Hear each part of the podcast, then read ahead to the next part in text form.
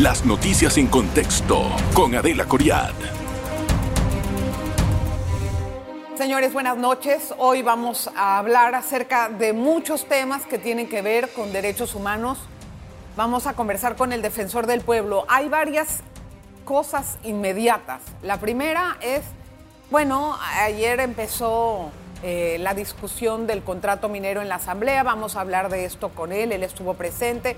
Solamente se hizo una reglamentación del, tema pero también vamos a conversar acerca del caso Estrella, la violencia y el crimen que hay en contra de una comunidad en específico que ha generado muchísimas críticas por la forma tan cruel en cómo se realizó en la semana pasada un acto eh, que no sé si se puede considerar de odio o de qué puede ser, porque eh, el caso Estrella, en verdad, a mí me ha dolido como ser humano en la forma tan vil y tan ruin en cómo se empiezan a hacer este tipo de actos que empiezan después a normalizarse y ese es el problema. Don Eduardo, gracias por estar con nosotros en contexto. Muchas gracias. Vamos a tratar de ampliar todos los temas que también quiero tocar. La situación de los migrantes en la frontera de Costa Rica y abajo en, en en el Darién, pero desde una óptica distinta. A ver si usted me va a ayudar con eso. Primero que todo, ¿qué usted pretende con, el, con, lo que se está discutiendo en la Asamblea del Contrato Minero? ¿Cuál es la pretensión de la Defensoría del Pueblo en este aspecto? Bueno, primero tengo que decirte que nosotros fuimos a las tres consultas ciudadanas. Tres consultas ciudadanas que se hicieron tanto en Colón como en la parte de Coclé eh, donde participamos e hicimos una serie de preguntas porque a pesar de que decían que no era vinculante, era un momento antes de que fuera el Consejo de Gabinete y que sí era susceptible a cambio eh, por parte del Consejo de Gabinete, lo cual a diferencia de esta vez, que la Asamblea no puede aprobar o improbar el, proyecto. Nosotros vamos a seguir insistiendo en lo que veníamos hablando en las mismas tres consultas ciudadanas, que es un tema de la seguridad de la tierra, la, la soberanía en cuanto al sobrevuelo, porque eso nos da capacidad a nosotros de verificar eh, eh, temas ambientales y temas de derechos humanos. Tres, eh, hemos encontrado, porque nosotros hemos estudiado todos sus reportes financieros de, la holding de ellos, donde hemos encontrado que en distintos años reportan la misma cantidad de dinero en ayuda comunitaria, pero no se ve allá. Nosotros fuimos y visitamos los emprendimientos cerrados, el, taller de mujeres cerrados. Entonces, ¿dónde está ese dinero? Bueno, en un, en un instituto para los trabajadores de la mina, pero no para el pueblo. En unas facilidades que son para hijos de colaboradores, lo cual está bien, pero no para el pueblo. Entonces, nosotros no nos estamos metiendo en el tema de, los impuestos, de las regalías, a pesar de que eh, en el reporte del primer cuarto de, que se cerró, el primer semestre, perdón, que se cerró en junio, para sus accionistas y sus stakeholders, indica de que para el 2026 el reporte hacia Panamá va a ser menor de lo que están dando ahora. Y en el 2022 van a dar 395 millones, en el 2023 375. Entonces, nosotros en eso, a pesar de eso, que te lo tocó muy someramente, no nos vamos a meter, nos vamos a meter en el tema humano. El tema del agua es muy importante resolverlo. Esta coyuntura que hay, que si va a necesitar agua de Panamá o no, que, está bastante lejos de la cuenca del canal, y sobre todo la cuenca expandida, el canal que llega hasta Ruinio que eso no está definido aún y que parece que eso ha salido ahora como un tema de relevancia que si bien es cierto es así, entonces yo me pregunto si el, el anuncio de la mina de que se nutren de agua de lluvia es mentira o es verdad. No, no ellos tienen, ellos, yo he ido a la mina dos veces. Bueno, entonces sí tienen, que ellos se defiendan, pero sí tienen. Lo que a nosotros nos interesa es, por ejemplo, eh, ellos tienen una planta de carbón, en el contrato dice que van a cambiar pero en el cambio dice que pueden generar termo también. ¿Y para qué estamos luchando para ser un país verde si en un contrato dice termo? Ahí, fatal. Que la van a cambiar a gas, pero gas también, gas no es, no es energía renovable. Pero hay plantas de gas como locos ahorita en Panamá. Sí, pero, pero dos ellos, grandotas. Esa área, eh, que es un bosque protegido, lo cual hay unas afectaciones, más cerca de un bosque protegido, está el corredor eh, eh, de la biodiversidad. Ahí lo que tenemos que cambiar, esa planta de de carbón, que tienen un hangar grandote lleno de carbón, cambiarla a algo renovable. No podemos mantener energía estos cambios puntuales que usted habla no pueden hacerse efectivos ahora porque No. nada más se trata de aprobar o rechazar el Totalmente. proyecto. Entonces, la posición de la Defensoría, ¿a qué apunta? Dos cosas. Primero, ya que no logramos, porque nosotros sí participamos, vuelvo y te repito, en las tres consultas y lo dejamos por escrito, además en nuestra página web está nuestra, nuestras propuestas. Entonces, si esto se va a aprobar, porque hay un componente importante que nadie habla, que es el tema de la seguridad social, que nos puede salvar de alguna forma la caja del seguro social, que, que eso es No, pero eso personas no que están a favor, ojo, no estoy diciendo, estoy hablando de, de- hay personas que están a favor del proyecto por eso también. Pero si esto se va a aprobar, aprobar, entonces, primero, dejemos que instituciones eh, puedan garantizar de que eso que salen diciendo acá en los medios de comunicación, que van a invertir setenta y tantos millones de dólares en, en- en temas de población, en temas comunitarios, en ambiente y todo lo demás, dejen que ONGs, eh, sociedad civil organizada, Que haya una o de- supervisión o Defensoría del Pueblo, que pueda tener una, Ok. una supervisión para que en realidad no sea solo cada seis meses un Bien. reporte a, a su stakeholder diciendo que es lo mismo que invierte siempre, el cual la verdad que no es cierto. ¿Cuál es el segundo punto? Usted me dijo dos cosas. Esa Sí, es una y ese- la segunda. el- ese es uno. Y el, el otro es el tema ambiental. Miren, hay una realidad, y, y a algunos ambientalistas de repente no les gusta lo que voy a decir, pero ya el Tajo está abierto. Entonces, cuando, o- si, él va- si ellos se van, igual eso... El Tajo está abierto, va- la- Pero es que...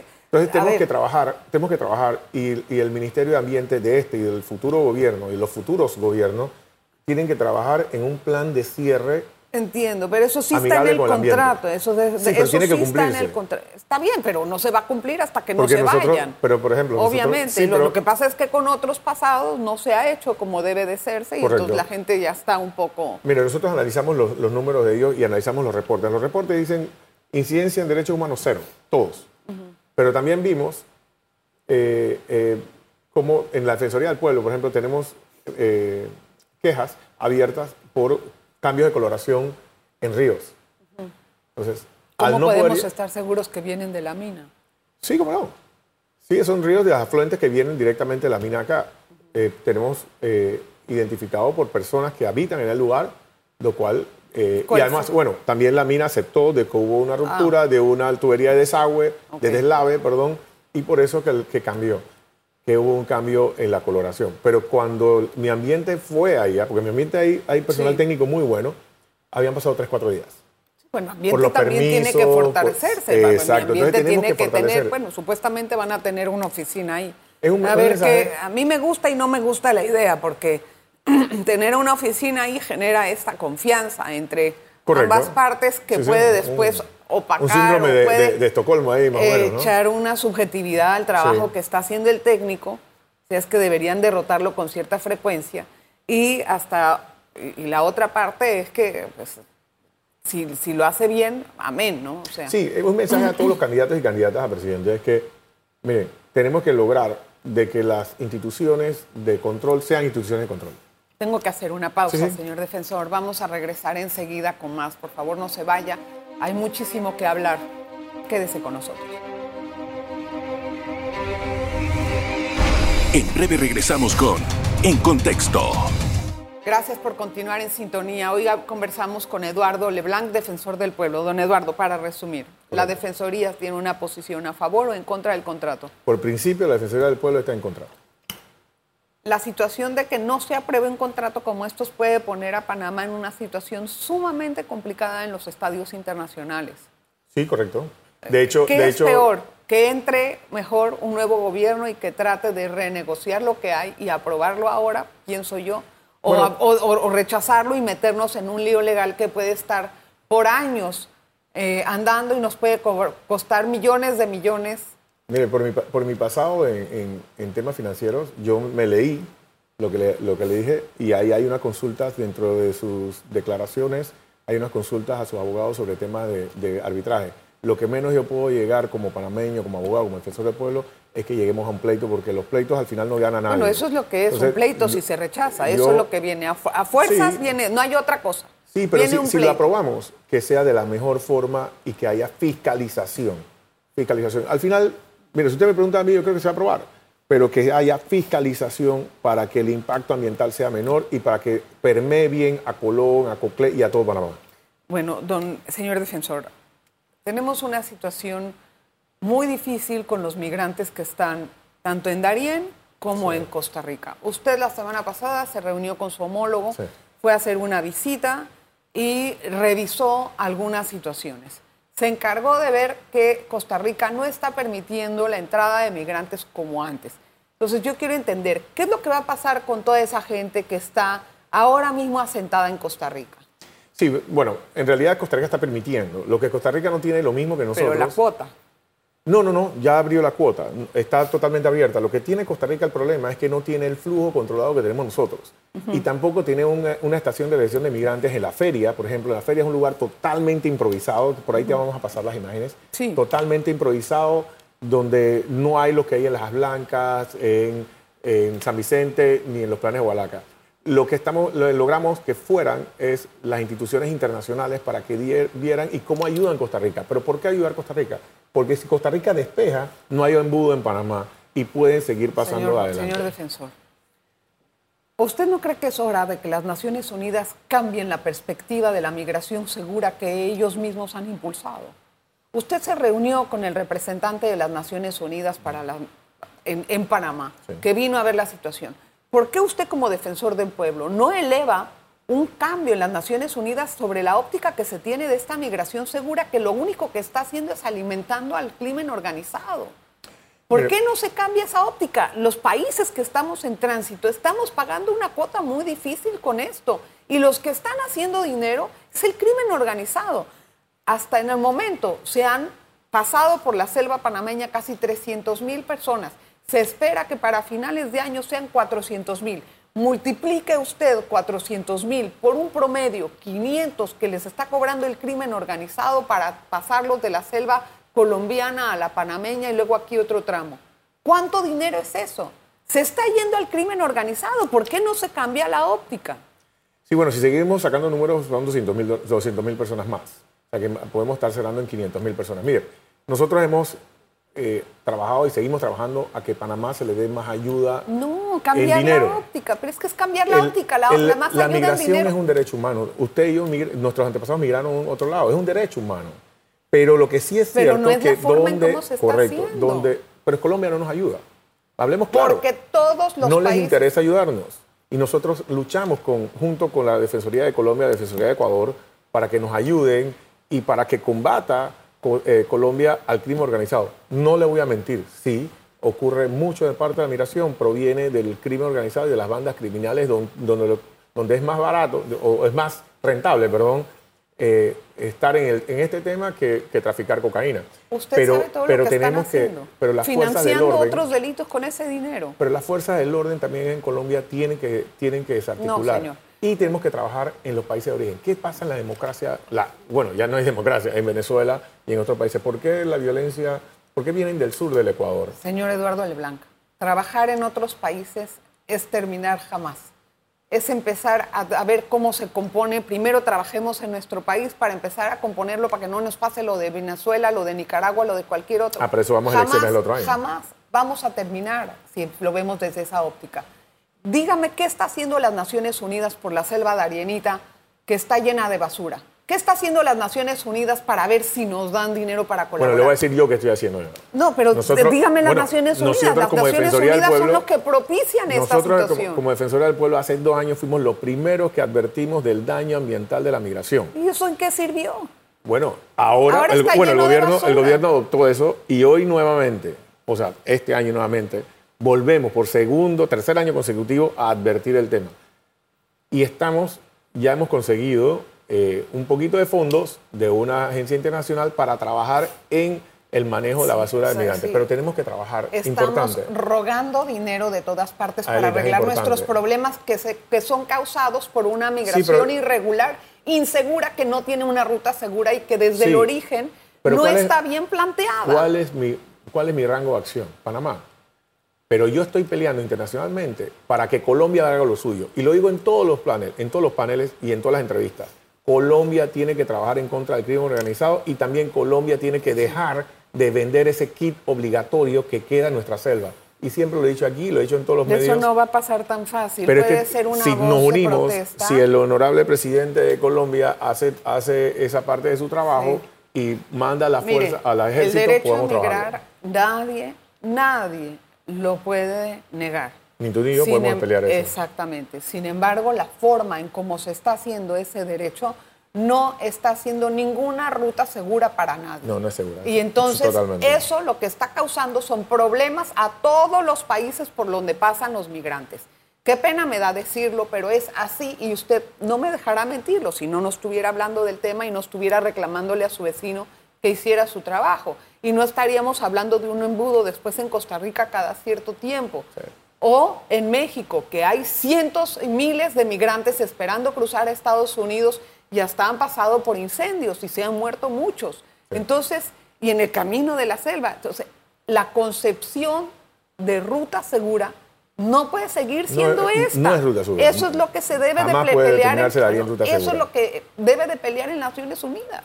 Estamos en eso. Créame, eh, una golondrina no hace verano y nosotros estamos en eso y creemos fielmente que tenemos que combatir desde el origen, porque una cosa es migrar porque yo quiero migrar a un nuevo futuro eh, en- por otras vías, pero tenemos que combatir en el origen el crimen organizado, porque todas las rutas de migración llegan a un a, un- a una capital de la provincia de, la, de, de- de Colombia. ¿Por qué?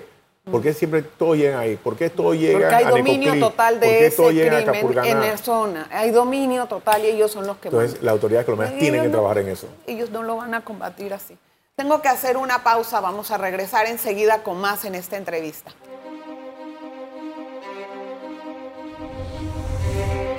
En breve regresamos con En Contexto.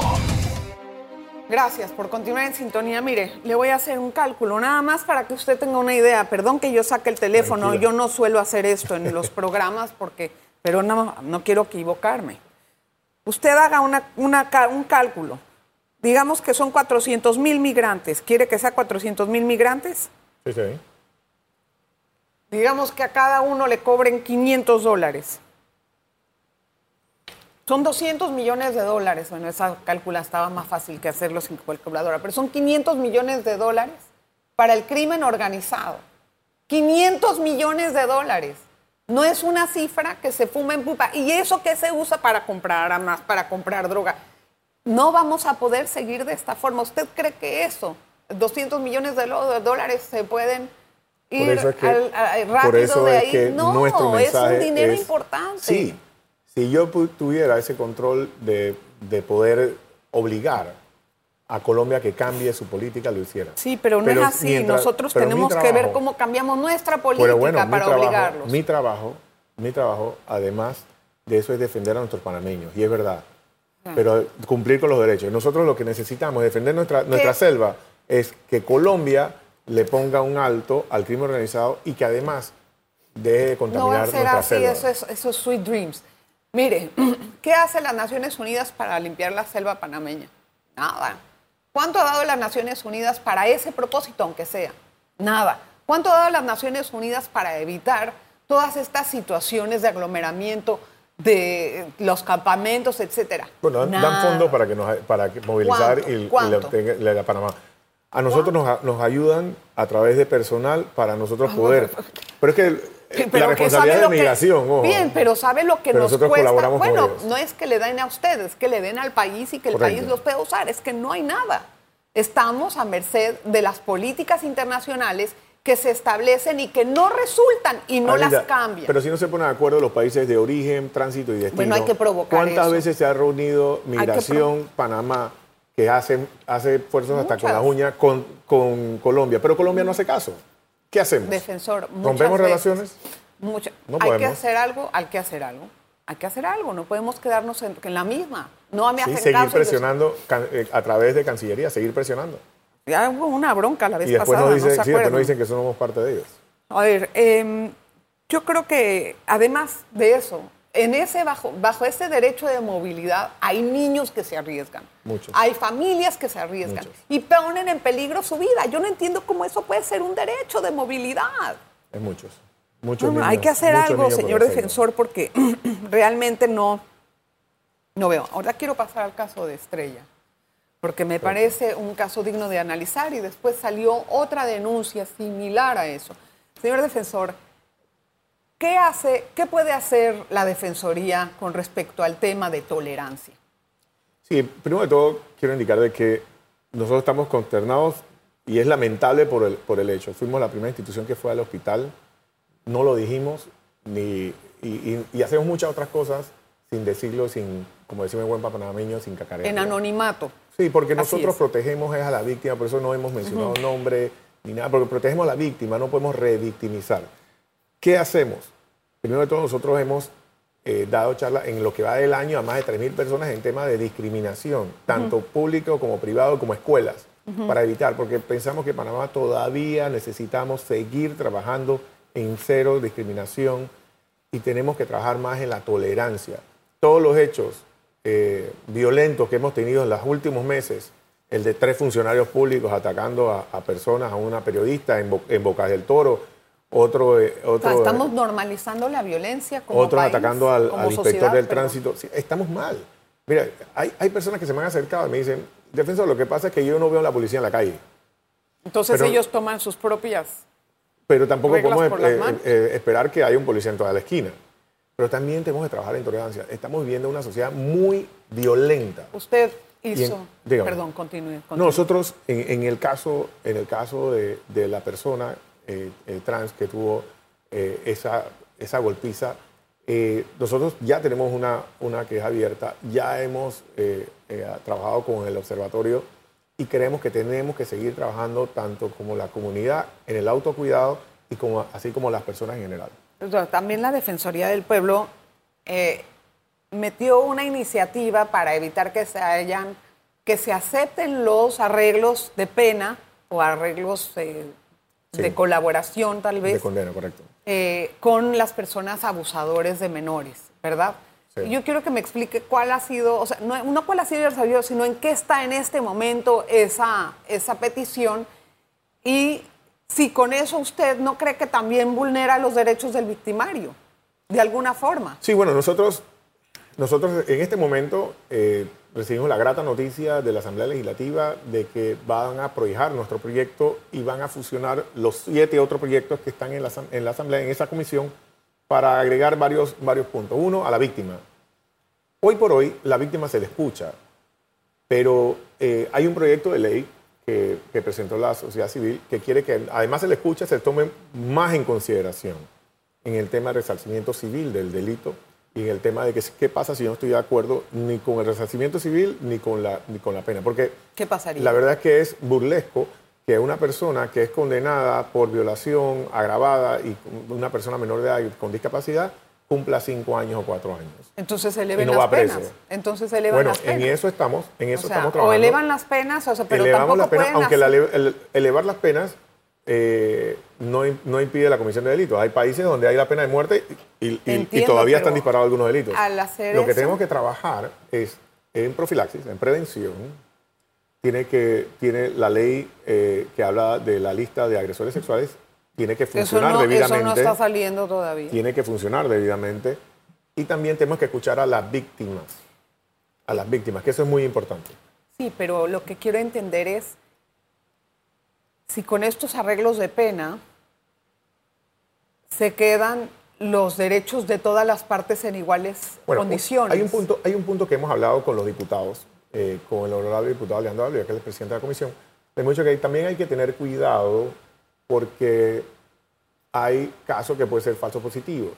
Por ejemplo, por el, y no hablo solo del tema de delitos sexuales, en delitos en general por el apuro, la premura, la presión del Ministerio Público en llegar y, tener una condena. ¿Y qué tal si no le admiten una...? Y por mi ignorancia admito una conducta la cual póngase que no era, no era la, Bueno, ahí tendrían que absolver a esa persona. Bueno, hay Del casos, todo, ni siquiera guardarla o aceptarle un arreglo que en apelación lo han apelado o que se ha descubierto por algunas otras pruebas en otros países, sobre todo, que esos acuerdos de pena han sido un poco...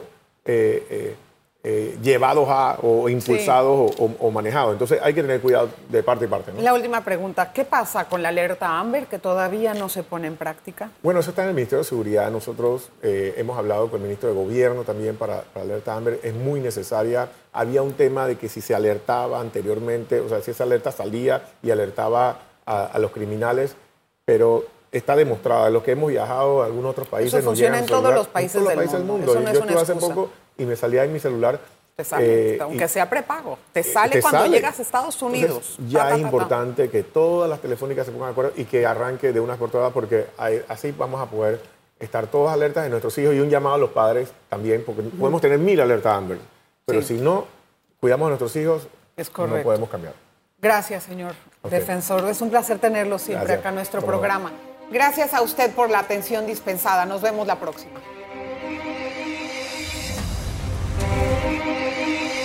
Las noticias en contexto con Adela Coriad. Revive este programa entrando al canal 1 de VOD de Tigo.